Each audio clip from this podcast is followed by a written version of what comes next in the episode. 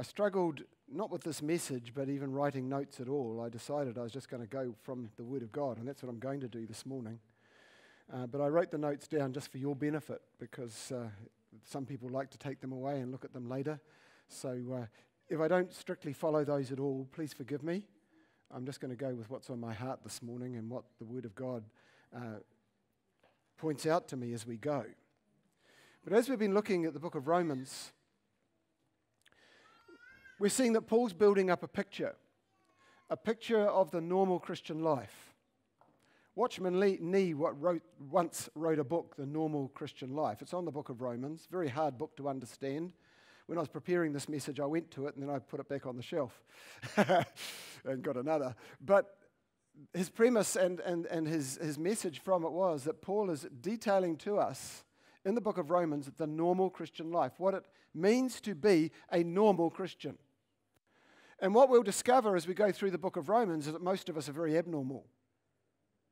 That we actually don't live this out very, very well. And yet it's what we're supposed to be. Our Christian lives aren't the vibrant, life giving Christian lives they're meant to be because we are actually not following the pattern which is in the book of Romans. So, my desire as we go through this book, and we're halfway through, my desire is that we discover what it means to be a Christian, that we discover what it means to be a person who brings life wherever we go, not just as individuals, but more importantly, we discover what the church is really meant to be, because that's what Romans is really all about. It's about us getting ourselves sorted so when we come together, we are the powerful children of God that God desired us to be. So, Paul's building up this picture of the normal Christian life. He's showing us who we were, that we were broken, that all of humanity is broken. As we've said over and over, it's not a case of listing sins and, and, and, and, and, a list of importance down to not important or huge down to little. It's a fact that humanity's broken, and that brokenness uh, reveals itself in a ho- many, many, many ways. And we're good at pointing at some of those ways and saying, oh, that's bad, and oh, that's sort of okay uh, because I do it. But all brokenness is brokenness, whether it's big or little, it's broken. And when something's broken, it's broken. When it's got a chip on it, one of your plates has got a chip on it, it's got a chip on it. You can't, you know, you can't say, oh, it's okay. It's broken. And we, humanity, are broken. Paul is not just showing us who we were, but he's showing us who we now are in Christ. God sent his son, the Lord Jesus Christ, so that that brokenness could be sorted. And as we uh, invite the Lord Jesus Christ into our lives, as we dedicate ourselves to what he did on the cross, as we accept his work on the cross for us, that brokenness becomes healed. God then looks at us and says, You are in the right. I don't hold anything against you any longer. You are in the right. You're justified. You're righteous. Not you're a perfect person, but before God, you are in the right. He doesn't hold anything against you and I any longer. But also, He shows us who we can become if we cooperate with the process. It's not about just getting us in the right before God, but it's about changing us as we are now to what God wants us to be. So the church can become that beautiful body of people that's without spot or wrinkle. That's God's plan. God's plan is to take broken people, save them, bring them together, bring them into a wonderful group of broken people who are learning to be healed, and bring them to that place where they function together in power and glory. That's God's plan. Last time we saw in the, in the beginning of Romans 8 that as Christians we have the Holy Spirit living within us. Every single one of us. You know, we sing the silly songs, really, Holy Spirit, come down. Well, He's already in you. Now, we understand what we're singing when we mean that, when we sing that, but we need to understand that the Holy Spirit isn't somebody who's away from us. He lives within us all the time. If you are saved, if you are a Christian, you have the third person of the Trinity, or the second, or whatever you, what order you want to put him in. You have him living within you. God, the Holy Spirit, lives within you. 24 hours of the day. When you're asleep, He's within you. When you're driving too fast, He does not get out of the car, regardless of what other people might say. He still lives within you. He mightn't be happy with what you're doing, but He's still there. God doesn't hop in and out of your life. when you become a Christian, He is resident within you. But because, even though we have the Holy Spirit within us, we still experience difficulties from time to time. Romans 8 tells us that. Paul calls them sharing in Christ's sufferings. He calls it a privilege the privilege of sharing in Christ's sufferings. As a Christian, everything will not go well for you all the time. Do you get that? Paul teaches that. Life is life. You have the good, the bad, and the ugly. We have God within us, but we still live. Stuff happens, people. Good things happen to bad people. Bad things happen to good people. It's just life. You don't earn the right to have a nice life. Is that good news or bad news? Otherwise, some of us would have a hell of a life, and some of us would have a nice life, and we think, what's going on here? It's just living. Because you breathe, you're in a broken world. So stuff happens. But beyond that, Paul shows us something else in Romans. He shows us that yes, life happens, but there's glory on the way. God is forming for himself a people who are going to bring transformation to this world. Glory is on the way. It's not just suffering, but there's glory. We hold the two in one hand and in the other hand. There is life in one hand, and there is, the, there is what God is taking us into, His glory in the other. Those are both true.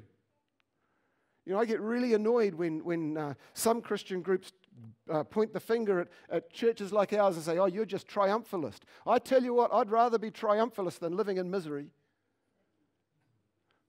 I'd rather believe that there's glory ahead of me and God has great things in, in store for us. I'd rather believe that God has good plans for us than just go about living in misery and sulking all the time. Oh, woe is me, it's just a hell of a life, and oh, I'm hanging on until I get to heaven. What? That's not what we're here for. We're not here to hang on till we get to heaven. We're here to do some good while we're here, as Aaron was saying before.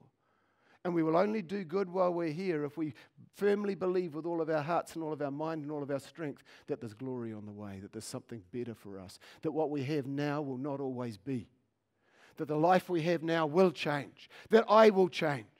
And I want you to know I have changed. Annette and I were talking the other day about how much I've changed.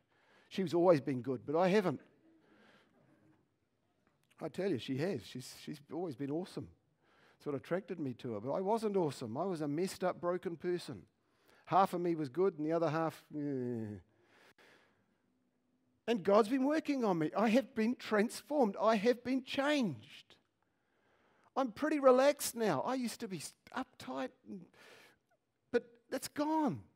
You know, stuff can happen, and I think, oh, yeah, I'll deal with that tomorrow. I won't even think about it today. God has changed me, He's transforming me. How? As I surrender to the work of the Holy Spirit in my life. As I surrender to that inner voice within me, as I surrender to the Word of God, God is taking us from glory to glory. From, you mightn't think your life's glory now. I tell you, He's taking you to glory. That is your future if you'll embrace it. You can have misery if you like, but it's not God's intention. So the Holy Spirit's job is to steer us towards that glory. That's what He does, that's His work. God has a healing job to do on this planet. People are broken, as I said, creation's broken. But healing is available. Where? Through the church. It is God's intention that the church bring healing to this planet. Are using pl- not using plastic bags important? Yeah, I reckon it's important. I reckon it's important as Christians we, we bring health to our planet, not pollute the thing. I think it's important we bring wholeness to our planet. But it's more than plastic bags, it's, it's spiritual life, it's wholeness. It's allowing the Spirit to work through us. It's allowing the prophetic gifts to flow through us. It's allowing life to flow through us so that we can bring healing and wholeness wherever we go. That's God's intention. And that's who we are. We're wounded healers. Yes, we're broken. Yes, we're being fixed, but our job's to bring healing wherever we go. Isn't that awesome? God doesn't wait till you're perfect to use you, He uses you when you're in a mess. And some of the greatest works of God I've seen, through, I've seen done through some of the most messed up people. And I've wondered, God, how can you do that? How can, how can you, you use that to do that? And God says, That's what I do. I use that to do that. And He uses you if you'll let Him You don't have to wait till you're perfect. He'll just use you as you are. I, I think uh, I went to a meeting this last week uh, with uh, a guy from Kenya. Nairobi. Nairobi. Yeah, Nairobi in Kenya. And he, um, he was talking about the difference between the West, Western church, and the African church. And he's basically saying this we've become too careful, we've become too inhibited. We have to have all of our ducks in a row. We have to wait till everything is perfectly sorted out before we will do anything. And he said, That's not the way it's meant to be. We're meant to be out there just doing stuff for God. And we'll make a mess because we're a mess, but in making a mess, we'll do some good. And that's what we're meant to be doing. He likened it to firing a gun. He said, You know, he said, he, said uh, he, he was taught to fire a gun when he was in America. And they said, Now, this is what you do. You put the shoulder, stock of the gun in here and you lift the gun up and you said, Ready? and aim and fire. And that's the, oh, oh, okay. And, and, but he said, what he's learned about the Western church is it's this it's ready, aim, aim, aim, aim, aim. He said, You've been aiming for hundreds of years. Aim. He says, Time you fired. Said, The African church is like this Fire, fire, fire, fire, fire. They don't even bother to aim. They just shoot all over the place. Make a whole lot of a mess, but at least they do something.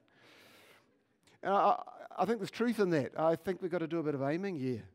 But there's truth in that. We need to start doing something for God. There's people in our community that are not being reached because we are here. And we should be out there. And I'm not saying we shouldn't be here on a Sunday. Sunday's got its place. What we're doing now is important. But that's not all of it. You're not saved to live here. You're not saved to spend all of your day within a church building. You come into a church building for two hours to be uplifted and strengthened and, and, and, and encouraged so that we can go out and do something for God. You know, there's, there's homeless people out there that need a church out in our community. Coming into a building like this doesn't do it for them, but they need a church out in the community. It's church in the park. Why not? you thought of that? Street kids, church on the street.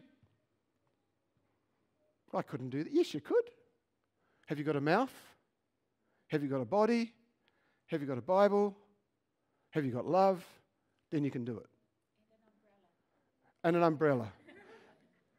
and a puffer jacket. and a hot water bottle. But there's, there's a number, there's no, myriads of things we could do for God if we just did it and didn't worry too much about aiming for the rest of our lives or being perfect before we can do it. Anyway, that's another message for another day. Let's go to Romans 8 28, shall we? Romans 8 28 to 39. I'm going to read the whole thing through and then we're going to go through it verse by verse. That's all we're going to do this morning. And we know that in all things, God wants works for the good of those who love Him who have been called according to his purpose. This is one of the most amazing passages in the whole Bible, this bit here. For those God foreknew, he also uh, predestined to be conformed to the likeness of his son, that he might, be the, he might be the firstborn among many brothers. And those he predestined, he also called, and those he called, he also justified, and those he justified, he also glorified. I tell you, there's 15 sermons just in that verse. What then shall we say in response to this? If God is for us, who can be against us? He who didn't spare his own son, but gave him up for us all, how will he not also, along with him, graciously give us all things? Who will bring any charge against those whom God has chosen? It's God who justifies. Who is it that condemns? Christ Jesus, who died, more than that, who was raised to life, is at the right hand of God, also interceding for us. Who shall separate us from the love of God, love of Christ? Shall trouble or hardship or persecution or famine or nakedness or danger or sword? As it's written, for your sake we face death all day long. We are considered as sheep to be slaughtered. No, in all these things we are more than conquerors through him who loved us. For I am convinced that neither death, nor life, neither angels, nor demons, neither the present, nor the future, nor any powers, neither height, nor depth, nor anything else in all creation will be able to separate us from the love of God that is in Christ Jesus our Lord. End of sermon. Isn't it good stuff? Go home now. That was it. Should we talk about it a bit? Let's go to verse 28. And we know. Paul's in no doubt here. He's definite. This isn't, I wish, or I hope, or wouldn't it be nice if. Paul says, I know. What does he know? He says, We know that in all things, not some things, not just the good things, not the things of the person next to me, but in all things. What does he say about all things? We know that in all things, God works for the good. Some translations say all things work together for good. There's a sense of cooperation here, a combination of ingredients like making a cake. No, I can't make a cake. Don't ask me to, you won't like what comes out. But I know how it works. I've seen my wife do it successfully many times. She can't make pavlovas, but she can make a cake. I've seen her do stuff. She gets white stuff and she puts it in. And she gets yellow things and puts them in. And she gets other white stuff and puts it in. And she puts all this stuff in a bowl and then mixes it all up and then sticks it in a hot place, and lo and behold, out comes a brown cake. Now, what is that? It's all things working together for good. Now, you taste some of those little bits that go in there. The little white powder that she puts two teaspoons in. You try eating that one day. Hmm? baking soda or whatever it is, baking powder. You try eating that. It's disgusting. It's absolutely vile. And yet, the cake's gorgeous. How can it be that something vile can go into that mixture and create something beautiful? Because all things work together for good in a cake. But it's not just in a cake. There's vile things in your life that God is going to take and put them with other things, mix them up together, and with, with the Holy Spirit's help, they're going to create good in you. In all things, the good, the bad, the ugly, the disgusting, God can work good if you let Him. Isn't that good news? I know, Paul says, not just a maybe, I know that in all things God will work together for good. Who for? For the, those who love Him, who have been called according to his purpose. Do you know who that is? You. You. Not one of you missed out here. Who does God love? Everybody. God so loved who? The whole world. Who are you this morning? You're called according to his purpose. You've been called into his kingdom if you're a Christian this morning. If you're not, you're still called. You just haven't answered yet. In all things, God works together for good in your life if you will let him. That's good news. I know, Paul says. Not might, it is. It's definite. It happens. Whether you like it or not, it happens. I've looked at many things in our lives and I thought, man, what a disaster. God, what can you do with that? I look back now, 20, 30, 40 years later, and I think, wow, God, you are amazing. You can take that and you can make that. I just thought it was a mess. I've watched other people's lives and I think, God, what can you do with that? And 10, 20 years later, Shazam, look at what I made. That's what he does. He takes messes and he makes beautiful things. All things work together for good. We spend all of our lives wailing and groaning about the bad all things, and we don't and we forget that God can take those bad all things and work them together for good if we are in his hands if we will just let Him. That's good on its own, isn't it? Let's move on. 29 to 30. For those God foreknew, He also predestined to be conformed to the likeness of His Son, that He might be the firstborn among many brothers. And those He predestined, He also called. And those He called, He justified. And those He justified, He glorified. You know what we've got in here? We've got the salvation process, all in a nutshell.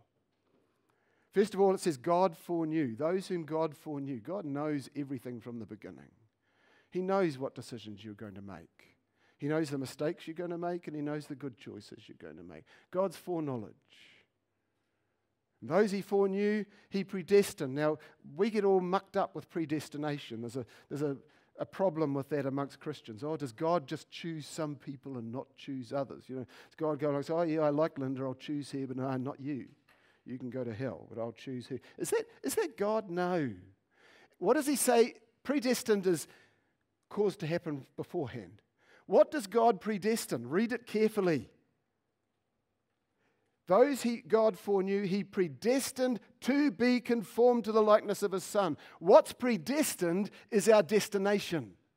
What is predestined is God's purpose. God's purpose is that we will become like Jesus. You have been predestined to be like Jesus. God has already ordained it. It's going to happen, whether you like it or not. It'll either happen progressively on this earth as you cooperate, or it'll happen when you die and go to heaven, but it's going to happen.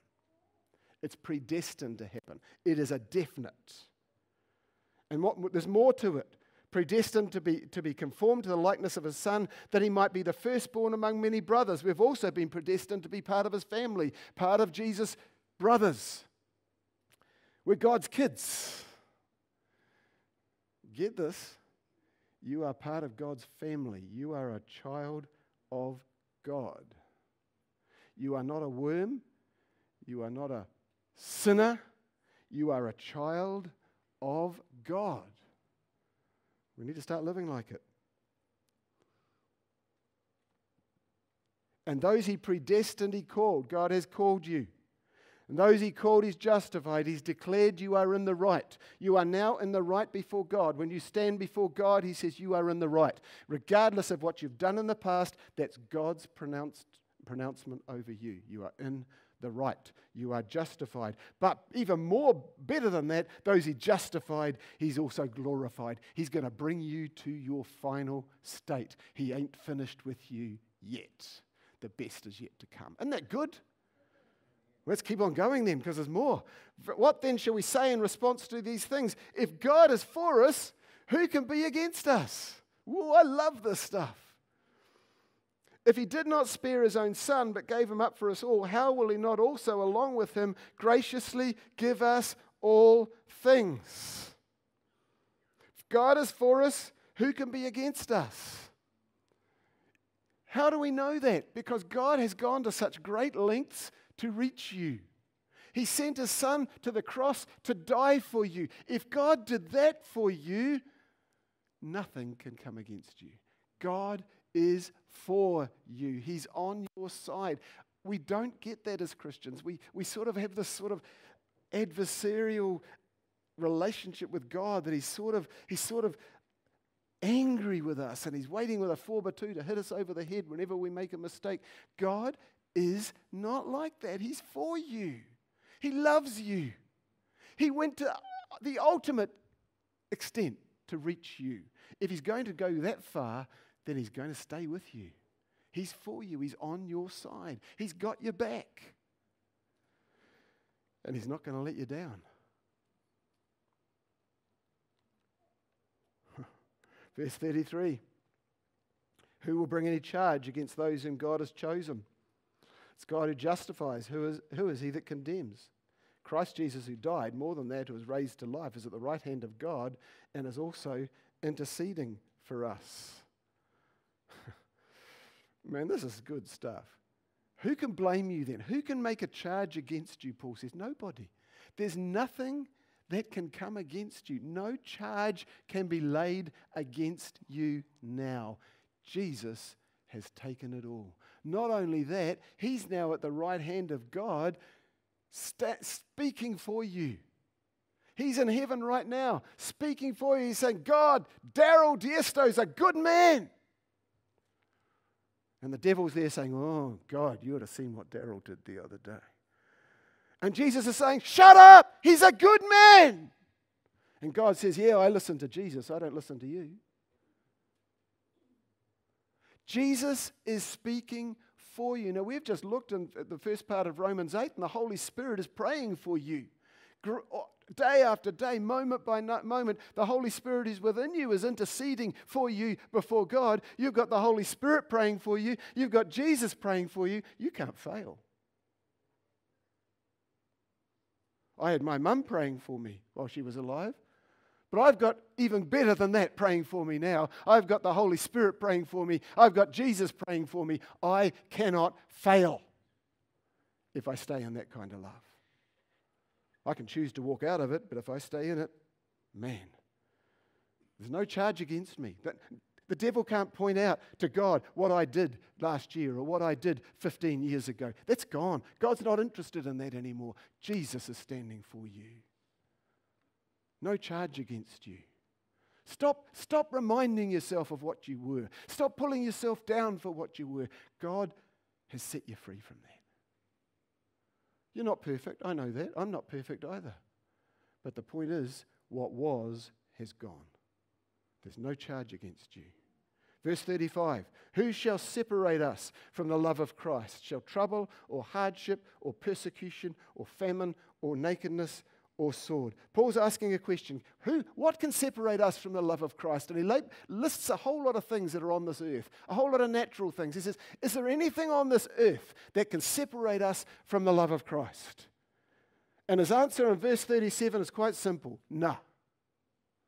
There's nothing that can separate you from God's love. Nothing. No hardship can separate you from God's love. No famine can separate you from God's love. No persecution can separate you from God's love. Nobody can take God's love away from you. Isn't that neat? You know, all of my life, I lived looking for the approval of people. Anyone like me? I'm the only one, all right? So I'm just a bad person. But I'll tell you about my bad person. I lived looking for the approval of people. I acted to get people's approval. I would do things to get people to like me. I'd draw kids pictures at school so they'd be my friend. that's tragic, isn't it? Sick. But it's brokenness. And as an adult, I still lived wanting people's approval. And I'd, as a pastor, I've, it's uh, not like that now, it's gone. But in my early days as a pastor, I would, I would, I'd look at my church and think, oh, it's not as good as somebody else's, you know? And you'd be comparing. Why comparing? Because I wanted to be uh, someone to approve of me. And I'd go to, this is terrible. Self disclosure. Here it all goes. I'd go to Assemblies of God conference and I'd hate that question How many are in your church? Because I knew darn well they were going to tell me theirs were three times as big. And, and, this, and a sense of, of failure everywhere I went and not being approved of. And, and you know, other people would be, would be you know, taken up on the stage and, oh, aren't they doing well? And I think, I'm doing okay too. Why don't you notice me? All this sort of weird stuff going on. Why? Because I needed approval of people. And it wasn't until God showed me that I already have all the approval I need. God loves me. I have his approval. He approves of me. He thinks I'm okay. He, he doesn't, isn't interested whether there's two in the church or 2,000 in the church. He thinks I'm great. And now I can look in the mirror and say, God, you've done a good job. Not because I'm proud and arrogant, because I finally understand who I am before God. God likes me. I don't have to earn his love. I don't have to earn his like. I don't have to earn his approval. He already approves of you. You don't believe me, do you? Read it. Nothing can separate you from the love of God. Verse 37, let's keep going. No, in all these things we are more than conquerors. Oh, this is good stuff. For in all of these things, we are more than conquerors through him who loved us. For I'm convinced, not I think, not I might be, I am convinced that neither death, nor life, nor angels, nor demons, nor the present, nor the future, nor any powers, neither height, nor depth, nor anything else in all creation will be able to separate us from the love of God that is in Christ Jesus our Lord. That is amazing. In all these things, what things? The things this world would throw against us trials, hardships, suffering, opposition, persecution. Nothing can take God's love away. And then he says something more. Get this. This is, this is not just words. I thought about this this last week. We're more than conquerors. Now, that's not being triumphalist, that's being over the top triumphalist. We are more than conquerors. Now, how can you be more than a conqueror? Have you thought about that? What does it mean to be more than a conqueror. I thought a conqueror was it. I thought that was the, the pinnacle of it all. No, it's not, you know. You know, when David fought his war, he would conquer the army, and then the conquered army were then used to make their cities better. They used them as slaves to build up the city and to do all the menial work that no one else wanted to do. So he became more than a conqueror because not only did they win a war, they ended up with better cities because they used the conquered to do their work. That's more than a conqueror. Now, what is Paul saying about us then? He's saying exactly the same thing as he said in verse 28. He's saying it doesn't matter what comes against your life, no matter what comes in front of you or around you to oppose you, not only will you overcome that, but it is going to be used to make you better. Not only are you going to be victorious in the end as you go through this thing, but you are going to come out greater, better, stronger, more glorious because of that thing. You are going to be not just a conqueror over that thing, you're going to become more than a conqueror in that thing. You're going to be better because of that thing. More than conquerors. Through whom? Through him who loved us. God is our strength.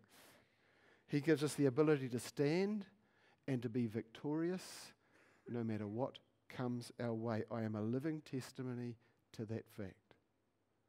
That no matter what has come into our life, God has caused us to become more than conquerors. Those things have made us better, those things have made us stronger. I'm a better person today because I suffered yesterday. Do I want to go through it again? Not on your life, but I'm glad I did because God has used that for good.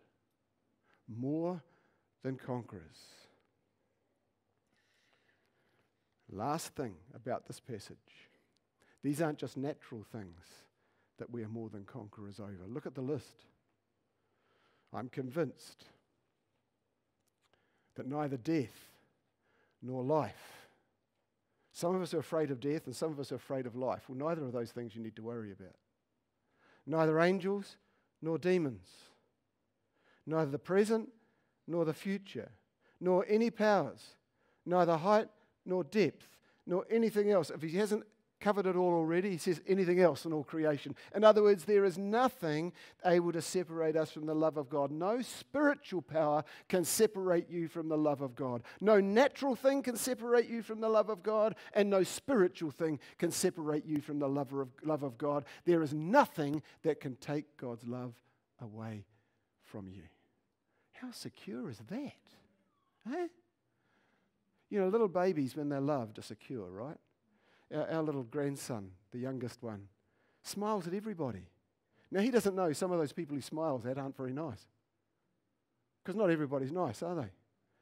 My oldest, older grandson is like that with dogs. He will go up to every dog because he's got a dog, huge, great big brute of a thing, that's, that, that's nice. So he thinks all dogs are nice because his dog's nice. But his mum and dad have taught him to ask before he pets other dogs. Because he thinks all dogs are nice. Why? Because he's secure in that relationship with that animal. The youngest grandson is secure in his relationship with the, with the significant others in his life, so he smiles at everybody. You smile at him, he'll smile at you. You fake a smile at him, he'll give you a genuine one back because he's secure. He just thinks he's marvelous. He thinks everybody loves him. He thinks this world's full of nice people. He's secure. He's yet to find out the truth. But I tell you what, I'm secure like that in God. I'm secure. I know that when I look at God, I'm going to get a smile every time. I know that He's not frowning at me. He's never frowning at me. He's smiling at me. I always used to think God had an eternal frown, a grumpy God. Peter Tate, you're just a horrible, horrible, mean, nasty little person, and I'm going to squash you. That was my sort of feeling. God's not like that. He smiles at me all the time.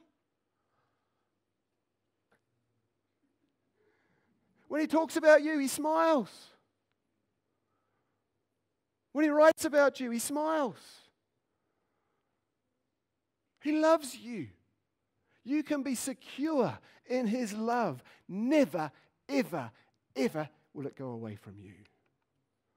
You're safe. You can, I'll use the word, you can screw it up and God will still love you. You don't believe me, do you? Don't go out and mess things up just to find out. But the fact is, it's true. God doesn't give up on you. I would have given up on me a long time ago. But He doesn't. God loves you. What an amazing promise, eh? This, this is just an amazing part of Scripture. And you know, all of that's possible because God loved us so much that He sent His Son to die on the cross for us. All of that's possible. You can be secure now because Jesus gave His life for you. Despite our broken state, God reached out for us. He looked past what we are and He looked into who we really are. He says, I love you. I love you enough to do this for you. And when we responded to that call, He placed His Holy Spirit within us. Now that same Holy Spirit's in work in us day after day after day. Do we muck it up? Yes, we do. And He just picks up the pieces and rebuilds again. In the good, the bad, and the ugly circumstances of life, God's working His glory in us. Isn't that great? So, next time something goes wrong for you, just think this God's working this for glory. I wonder what great thing's going to come out of this. Oh, another problem. what good thing's going to come out of this? You know, that's the way we should start thinking. No, oh, God, where are you? What a mean God allowing this to happen to me. He says, Come on, come on, it's just the baking soda.